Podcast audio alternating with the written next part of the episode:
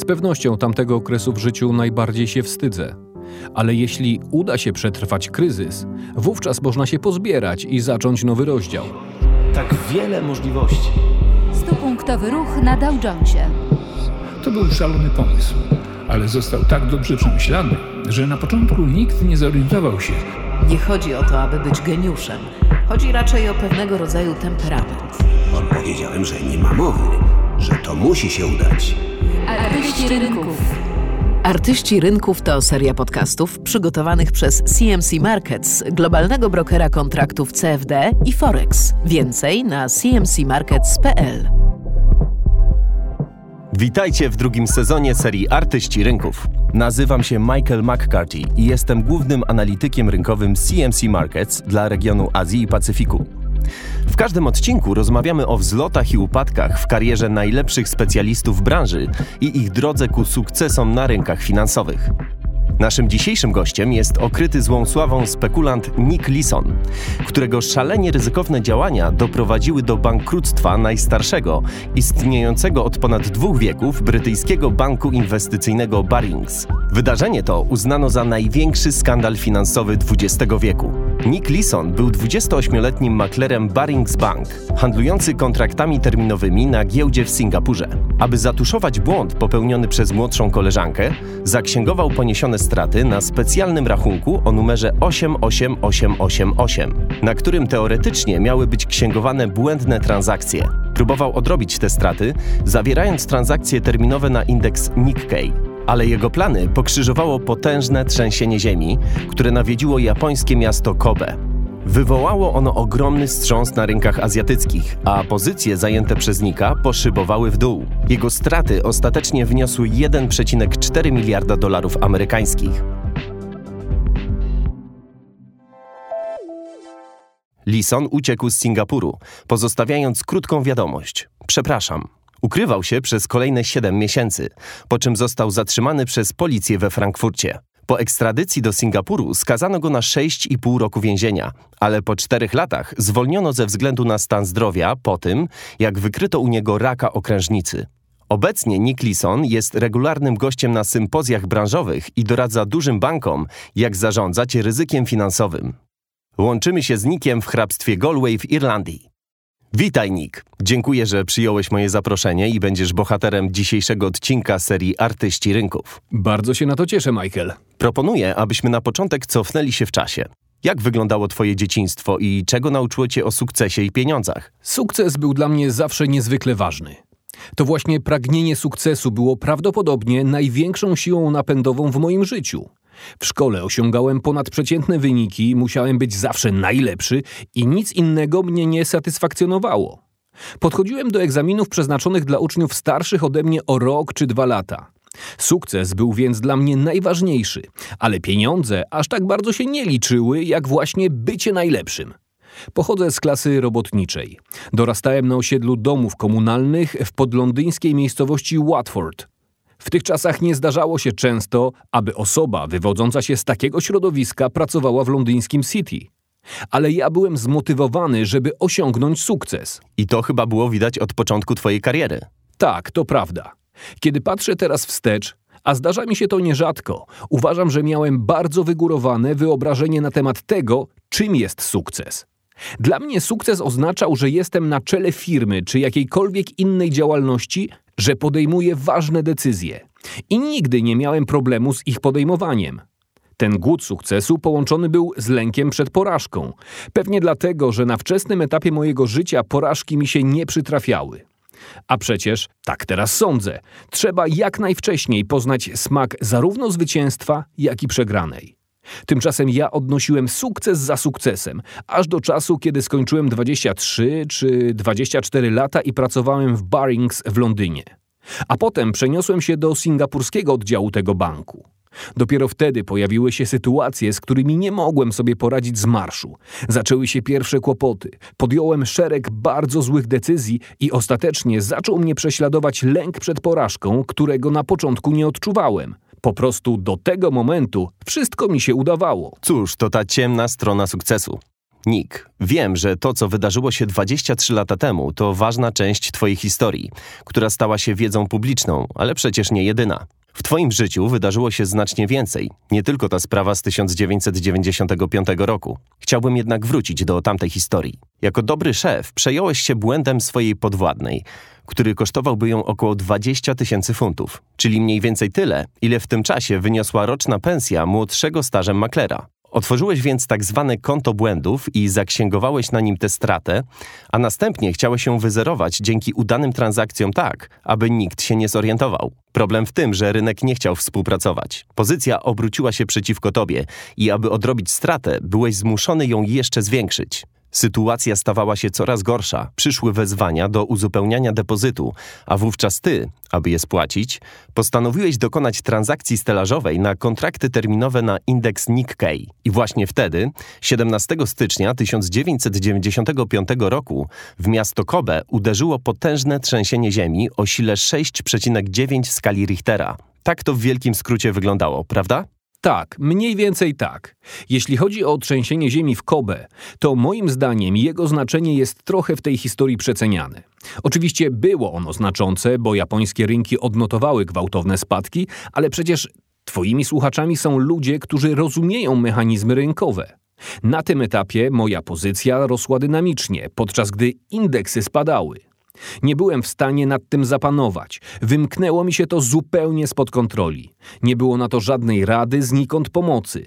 Nie pamiętam dokładnie, o jakich kwotach mówimy, pewnie masz te dane. Chyba zajmowałem pozycję długą na około 80 tysięcy kontraktów terminowych i 100 tysięcy krótkich w strategii stelażowej. Taką pozycją trudno byłoby zarządzać nawet przy najlepszej woli, mając do dyspozycji najlepsze narzędzia informatyczne i najlepsze systemy. A ja przecież miałem przed sobą tylko kartkę papieru. Faktycznie, przygotowałem się i mogę podać konkretne kwoty. Na podstawie tego, co piszesz w swojej książce Łajdak na giełdzie, obliczyłem, że według ówczesnych kursów wymiany walut, sama pozycja na indeksie miała wartość około 120 miliardów dolarów amerykańskich. Czy tak? No cóż, nie będę się z tobą w tej kwestii kłócił, Michael. Tak, nawet teraz, kiedy podałeś mi tę kwotę, wydaje mi się ona trudna do obliczenia. Ale ja po prostu zamiatałem problem pod dywan. Dostawałem informacje o stanie rachunku, na którym widniała moja bieżąca pozycja. Siadałem przy biurku i myślałem, jak to odkręcić. Ale w pewnym momencie, w 1993 roku, może na początku 1994 roku, ten dwustronicowy dokument nagle rozrósł się do 100 stron, a ja nawet nie chciałem na niego spojrzeć. Dziewczyny z biura wrzucały go więc od razu do szuflady, bo to był przecież mój błąd, moja porażka. Właśnie ta informacja o stanie rachunku, ten kawałek papieru, stał się symbolem mojej porażki. I zamiast przysiąść nad nim i zastanowić się, jak to wszystko naprawić, łatwiej było mi zamieść to pod dywan, wrzucić do szuflady i zignorować. Nick, moją intencją jest jedynie to, aby wyciągnąć z Twojej historii kilka cennych nauczek dla innych traderów. Nie chcę Ci sprawiać przykrości. Wiem, że to dla Ciebie może być niełatwe, ale chciałbym powrócić do kilku kwestii. Po pierwsze, co skłoniło Cię do otwarcia konta pięciu ósemek? To konto było zawsze otwarte, Michael. Jak wiesz, w czasach tradycyjnego handlu na parkietach zdarzało się sporo pomyłek. Na parkiecie Nikkei 225 w tym samym momencie pracowało 100 czy 150 maklerów komunikujących się za pomocą gestów i kontaktu wzrokowego. Można sobie wyobrazić, jak to wygląda, gdy w pomieszczeniu o przekątnej 10 metrów przebywa równocześnie 150 osób. Myślisz, że zawierasz z kimś transakcję, a w rzeczywistości ta osoba komunikuje się z kimś, kto stoi za twoimi plecami. Ceny zmieniają się błyskawicznie. Wydaje ci się, że cena, po jakiej zawarłeś transakcję, wynosiła 4, a druga strona jest przekonana, że 5. Zawsze więc powstawały jakieś rozbieżności, które trzeba było rozliczać w ciągu dnia, przy czym 95% z nich uzgadniało się na bieżąco. Wysyłało się gońca do gońca drugiej strony i dochodziło w ten sposób do porozumienia. Pozostałych 5% błędów nie udało się uzgodnić i te błędne transakcje generowały zysk albo stratę. I właśnie do tego pierwotnie służyło konto 5 ósemek. Czyli księgowanie transakcji na tym rachunku było standardową praktyką? Tak, to była normalna praktyka. Te transakcje były następnie przesyłane do Londynu, gdzie w Departamencie Rozliczeń odbywało się ich uzgadnianie. Przy czym mówimy tu o 50-60 transakcjach dziennie. W końcu szef tego departamentu oświadczył, że nie chce już widzieć poszczególnych transakcji, tylko zysk lub stratę netto. I wtedy pojawiła się możliwość, aby wykorzystać ten rachunek do innych celów. Nie planowałem tego od początku, ale tak się stało. Kiedy więc pojawiła się błędna transakcja, której nie udało nam się uzgodnić o godzinie trzeciej czy czwartej nad ranem, trafiała ona na rachunek, który ostatecznie stał się nielegalnym kontem pięciu ósemek. Tego rachunku nie założyłem specjalnie, aby ukryć swoje straty. On istniał wcześniej, ale w tym momencie zmieniło się jego przeznaczenie. Fascynująca historia. Kiedy sytuacja zaczęła spędzać ci sens powiek? Jak to było? Od pierwszej chwili się martwiłem, czy wszystko robię tak, jak trzeba. Rozmawialiśmy na początku o moim dzieciństwie. Ono było całkiem normalne pod tym względem, że nauczono mnie odróżniać dobro od zła. Tymczasem to, co się zdarzyło, było złe.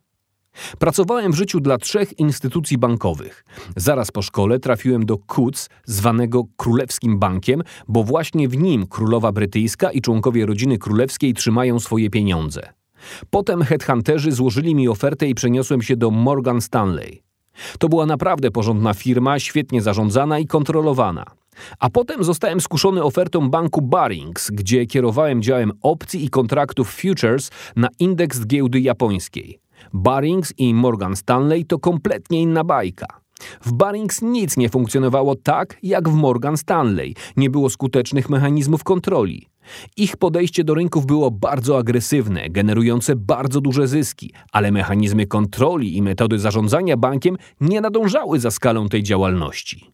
W Barings było dużo błędnych transakcji i zawsze powtarzam, że być może byłem ostatnią osobą, która zaksięgowała stratę na koncie błędów w tym banku, ale na pewno nie pierwszą. A problem polega na tym, zarówno w organizacji finansowej, jak i w jakimkolwiek innym biznesie, że jeśli jakaś praktyka jest zła, to jest po prostu zła. Nie można uznać, że w danej chwili jest ona ok. Ciągle byłem świadkiem sytuacji, kiedy trader księgował nieudaną transakcję po takim rachunku po to, aby odczekać parę dni i zamknąć ją, gdy wychodził na zero, lub nawet udało mu się co nieco na niej zarobić. A kiedy daje się przyzwolenie na taką praktykę, kiedy przymyka się na nią oko zamiast ją wyeliminować, ludzie to widzą i słyszą. Kiedy więc pada na ciebie i kusi cię, żeby zaksięgować stratę na koncie błędów, nie wydaje ci się to aż tak wielkim przewinieniem, jak powinno, bo przecież tyle osób robiło przed tobą to samo. I na tym właśnie polega kłopot. Wiele sytuacji kryzysowych, których byliśmy świadkami na rynkach finansowych w ciągu ostatnich 23 czy 25 lat, wynikało z niewłaściwych zachowań i złych praktyk. W firmie, która przymyka na nie oko, takie praktyki z całą pewnością będą się powtarzać. W tamtej sytuacji ewidentnie powstał problem zarządzania ryzykiem strukturalnym. A patrząc z perspektywy czasu, wiele banków wyciągnęło z tej historii wnioski. Problemem strukturalnym było rozdzielenie funkcji back i front office. Czy w pewnym sensie nie stałeś się kozłem ofiarnym, który zapłacił za błędy popełnione przez innych? Nie, nie uważam tak. Widzisz, w sumie w więzieniach w Niemczech i Singapurze odsiedziałem 4,5 roku. To sporo czasu na autorefleksję, na analizę samego siebie, swoich działań i decyzji. Z całą pewnością nie jestem kozłem ofiarnym, bo przecież to ja zawierałem te wszystkie transakcje i podejmowałem ryzyko. Prawdopodobnie coś podobnego i tak by się w którymś momencie wydarzyło, ale na pewno nie jestem ofiarą. Nick, obiecuję, że zaraz porozmawiamy o czymś innym. Ale czy mógłbyś nam jeszcze opowiedzieć, jak ostatecznie doszło do katastrofy i jak się wtedy czułeś? Od samego początku tej historii, od momentu, kiedy pierwszy raz zaksięgowałem transakcję na koncie pięciu ósemek, cały czas spodziewałem się, że ktoś to w końcu odkryje. Departament Skarbu z Londynu przekazał mi w tym czasie prawie 650 milionów funtów, a kapitał banku wynosił tylko 250 milionów funtów. Mieliśmy dwa rachunki w Singapurze, jeden w Londynie i jeden w Tokio. Jeżeli porównamy je z oficjalnymi ewidencjami giełd w Singapurze, to okaże się, że dosłownie codziennie przez całe trzy lata powstawały jakieś rozbieżności. I to był właśnie mój nielegalny rachunek pięciu ósemek. Tyle, że nikt tego nie rozliczał. W większości dużych banków to rutynowa procedura, która odbywa się przynajmniej raz dziennie, a obecnie pewnie znacznie częściej. Ale w moim przypadku nikt tego nie robił. Żyłem więc w ciągłym strachu, że ktoś w końcu zapuka do moich drzwi. Ale ponieważ przez długi czas tak się nie działo, poczułem się w tej sytuacji może nie tyle komfortowo, co nabrałem większej pewności, że mam nieco więcej czasu na rozwiązanie problemu. Horyzont czasowy wydłużył mi się do tygodni, a potem do miesięcy. Wiedziałem oczywiście, że w pewnym momencie zgłoszą się do mnie audytorzy zewnętrzni i w końcu tak się rzeczywiście stało. Ale że to ja byłem osobą, z którą się kontaktowali, a oni nie zadawali trudnych pytań, to łatwo było mi ich zmylić. Pod koniec 1992 roku na koncie pięciu ósemek widniała strata rzędu 5 milionów dolarów, a ja jej nie ukryłem. Ostatniego dnia roku obrotowego zadzwoniłem do Departamentu Skarbu w Londynie i poprosiłem ich o przekazanie takiej właśnie kwoty. Wyjaśniłem, że giełda żąda dodatkowych depozytów zabezpieczających ze względu na zmienność rynków.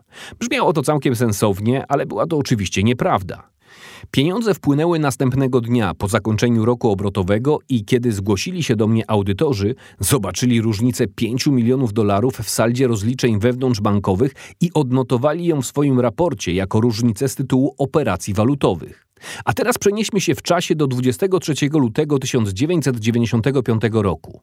Departament Rozliczeń w Londynie wysłał do naszego oddziału swojego człowieka. Z tego co wiem, pojawił się on w Singapurze już na początku lutego. Jednak dopiero 23 lutego dokonał rozliczenia, choć tak naprawdę powinien był to zrobić już pierwszego dnia po przyjeździe. I oto nagle ten człowiek odkrywa potężne rozbieżności dotyczące 100 tysięcy kontraktów futures i 60 tysięcy opcji, przy których reszta pozycji wygląda mizernie. Przyszedł wtedy do mnie żądając wyjaśnień, ale tego nie dało się wyjaśnić. W tym momencie podjąłem decyzję o ucieczce z Singapuru. Mogłem wyjechać do Australii, ale niestety postanowiłem wrócić do Europy. I wtedy było już po zawodach, bo było jasne, że sprawa wejdzie na jaw. Jakie towarzyszyły ci wtedy uczucia? Poczułeś ulgę, czy raczej zawód? Jak to było? Szczerze mówiąc, towarzyszyło mi mnóstwo różnych, zaskakujących uczuć. W sytuacji zagrożenia pierwszą reakcją jest klasyczna decyzja: walczyć czy uciekać. Ja postanowiłem ratować własny tyłek. Tak naprawdę nie do końca zdawałem sobie sprawę, do jakiej katastrofy doprowadziłem i że najpewniej wyląduję w więzieniu. Nie miałem też pojęcia, że kapitał banku wynosił tylko 250 milionów funtów. Wiedziałem wprawdzie, że moje działania będą miały poważne skutki, ale nie wiedziałem, że aż tak katastrofalne. Pierwsze, co mi przyszło do głowy, to znaleźć bezpieczną przystań dla mnie i dla mojej żony. Chciałem najpierw zadbać o jej bezpieczeństwo, a potem wypić piwo, które naważyłem. Dopiero w Niemczech poczułem pewną ulgę, że to nareszcie koniec tej historii. Ale tak naprawdę był to początek innej walki, którą musiałem stoczyć, bo przecież nigdy wcześniej nie spędziłem nawet dnia w więzieniu, a tu nagle mam spędzić za kratkami kilka lat. Musiałem zastanowić się, jak ten trudny czas przetrwać, a było naprawdę ciężko. Przygotowałeś się jakoś na pobyt w więzieniu? No cóż, nie dostałem czasu na żadne przygotowania. Wtrącono mnie do celi i już.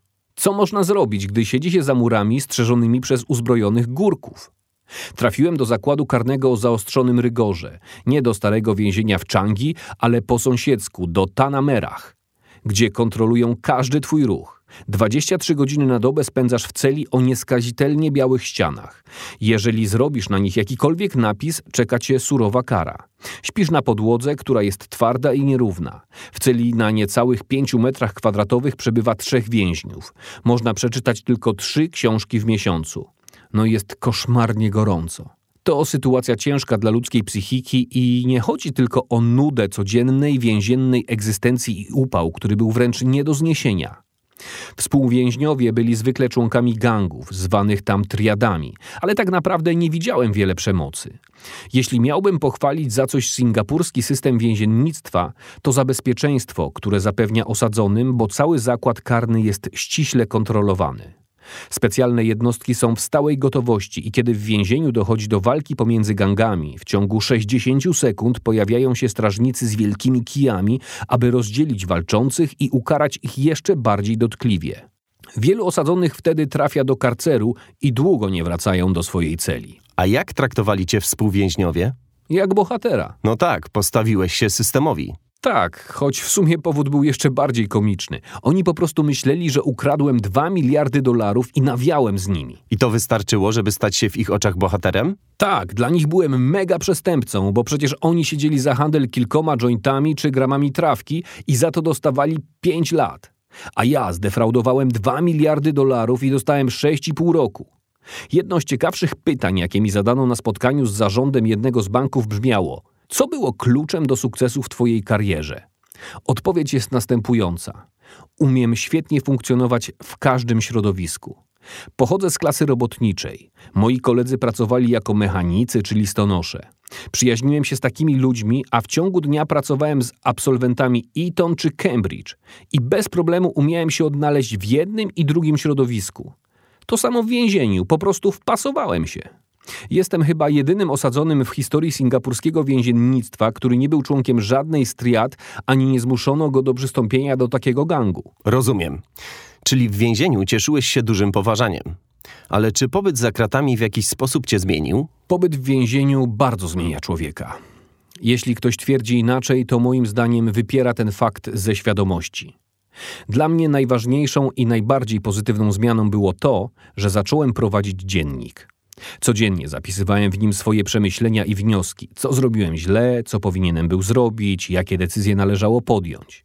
I to właśnie ta bezkompromisowa autorefleksja była najważniejsza. Może zabrzmi to banalnie, ale naprawdę chodzi o to, aby spojrzeć na siebie w lustrze, zobaczyć to, co dobre i przyznać się do tego, co złe. Z tą wiedzą można pójść do przodu. Uważam, że bez takiej autorefleksji ugrzęźniesz w zakłamaniu.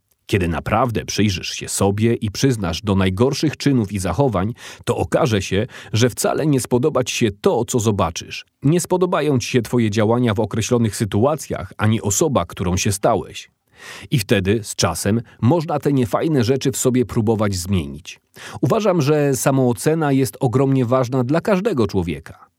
Jeśli chodzi o mnie, to z pewnością tamtego okresu w życiu najbardziej się wstydzę. Ale jeśli uda się przetrwać kryzys, wówczas można się pozbierać i zacząć nowy rozdział. Można wyjść na scenę i przemawiać do dużej publiczności. Jeśli ktoś zechce mnie skrytykować, proszę bardzo, nie mam z tym problemu. Nie jestem całkowicie odporny na krytykę wygłaszaną przez ludzi o bardzo negatywnym nastawieniu, ale umie się bronić i mam wewnętrzną pewność, że ta obrona jest słuszna. Jeśli ktoś chce porozmawiać o tym, co zrobiłem źle w tamtym okresie mojego życia, to będę pierwszym, który przyzna mu rację. To jest właśnie wynik moich przemyśleń z okresu, który spędziłem w więzieniu. Nauczyłem się tam czegoś jeszcze. Było to ważne dla mnie wtedy i jest nadal ważne w moim codziennym życiu. To bardzo prosta sprawa.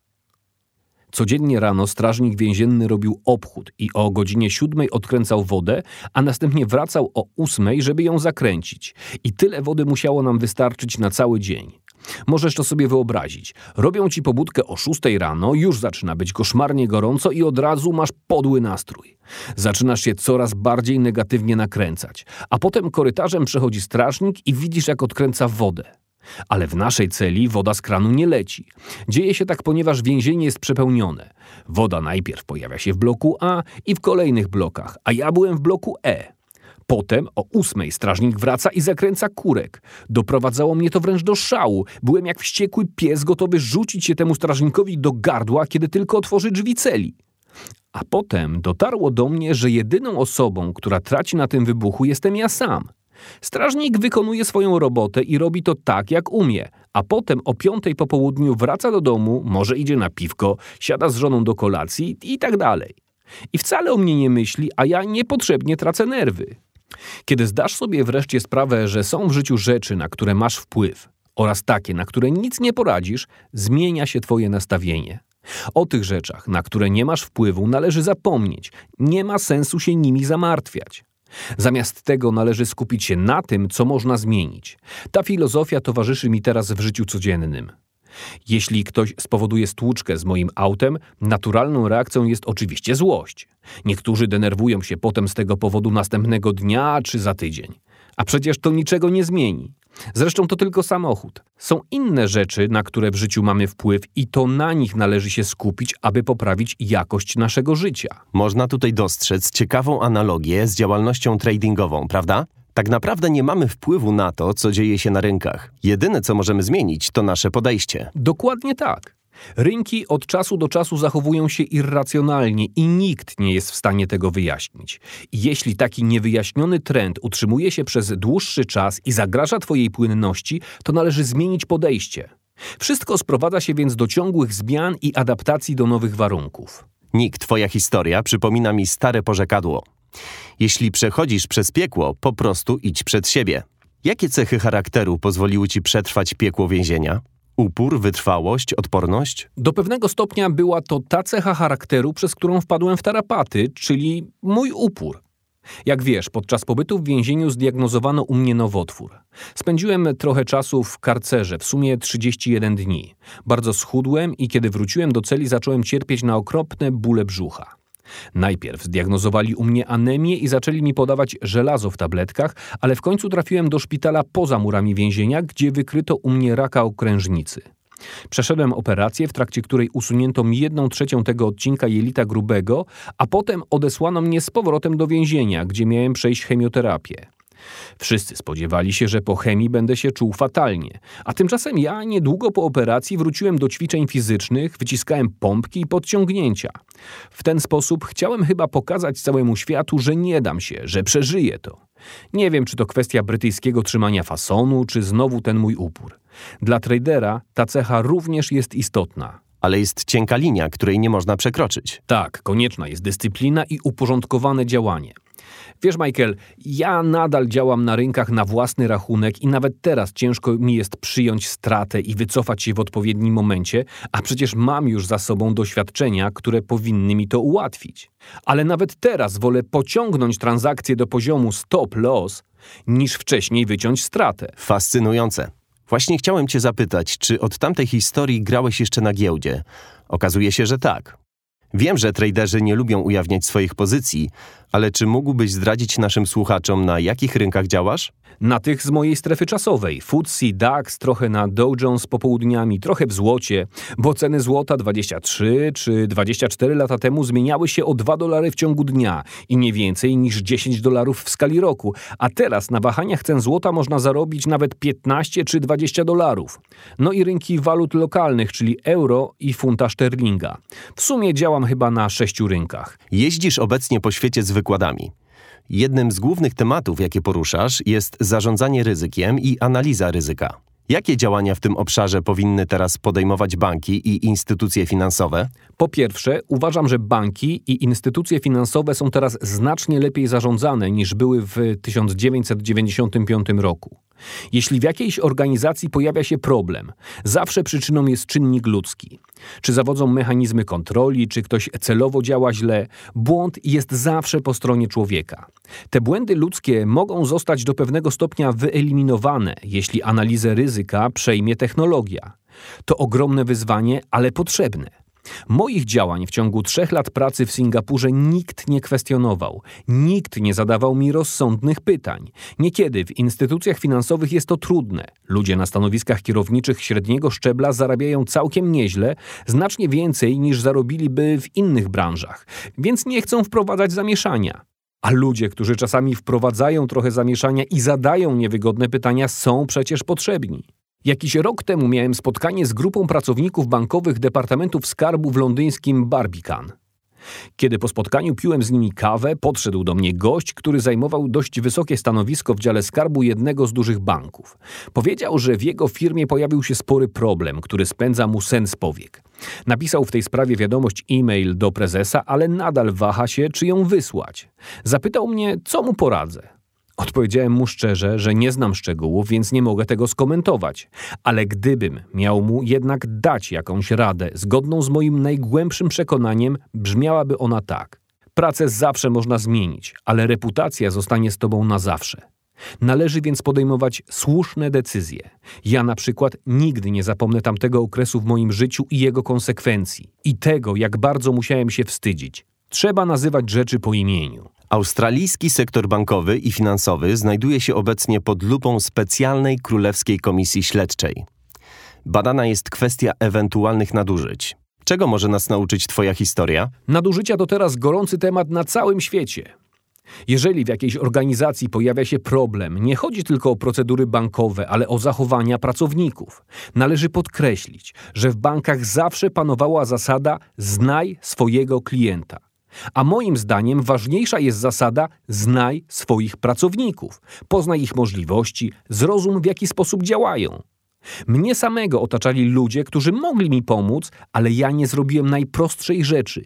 Nie poprosiłem o tę pomoc. Gdybym to zrobił, cała ta historia mogłaby potoczyć się inaczej, ale ja miałem 25 lat i myślałem, że sam poradzę sobie ze wszystkim. Teraz wiemy, że jednak sobie nie poradziłem, nie poprosiłem o pomoc ani o radę i podjąłem naprawdę złe decyzje. Wszyscy jesteśmy otoczeni ludźmi, którzy mogą nam pomóc. Na pewno trzeba poprawić komunikację w ramach każdej organizacji, bankowej czy innej, bo ludzie sami z siebie nie zgłaszają zwykle obaw czy problemów. Mój przyjaciel, który jest członkiem zarządu jednego z dużych banków europejskich, ma dobrą radę dla nowych pracowników. Opowiada im moją historię, a potem mówi tak. Nie zachęcam was do popełniania błędów, ale wiem, że będziecie je popełniać. Przyjdźcie wtedy do mnie lub do innej kompetentnej osoby, żeby o tym porozmawiać. Najgorsze, co możecie zrobić, to ukrywanie swoich błędów. Myślę, że problem w sektorze bankowym polega na tym, że istnieje w nim określona kultura organizacyjna, a pewne zachowania, będące częścią tego systemu, są przekazywane dalej. Im wcześniej je wykorzenimy, tym bezpieczniejsze środowisko pracy stworzymy. Na koniec chciałbym wrócić do Twoich osobistych odczuć.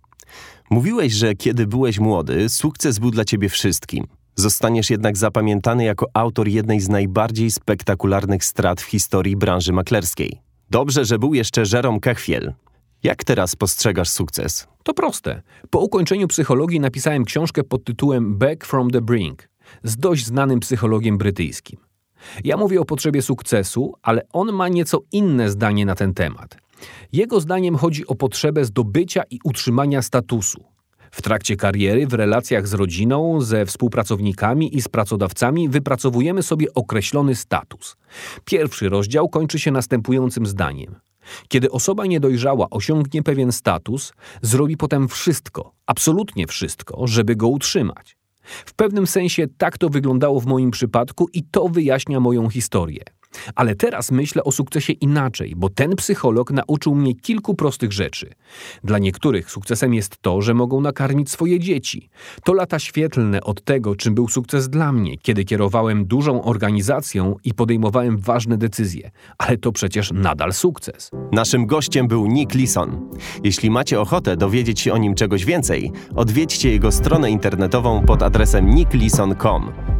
Poprzednich odcinków serii podcastów Artyści Rynków oraz dodatkowych informacji na temat CMC Markets szukajcie na naszej stronie cmcmarkets.pl. Zachęcamy również do darmowej subskrypcji naszego kanału w aplikacji, z której korzystacie, by słuchać ulubionych podcastów. W ten sposób będziecie mieć pewność, że nie opuścicie żadnego odcinka. Artyści Rynków to autorska seria podcastów CMC Markets, globalnego lidera transakcji online. Informacje przedstawione w podcastach mają charakter ogólny i nie uwzględniają indywidualnej sytuacji finansowej naszych słuchaczy. Nazywam się Michael McCarthy, a to był kolejny odcinek serii Artyści Rynków. Dziękuję za uwagę.